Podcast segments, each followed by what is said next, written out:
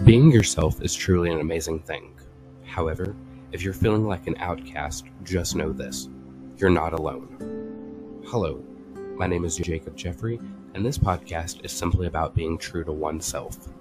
So join me and hear the stories of people who felt like an outcast and who felt different because the way society made them feel.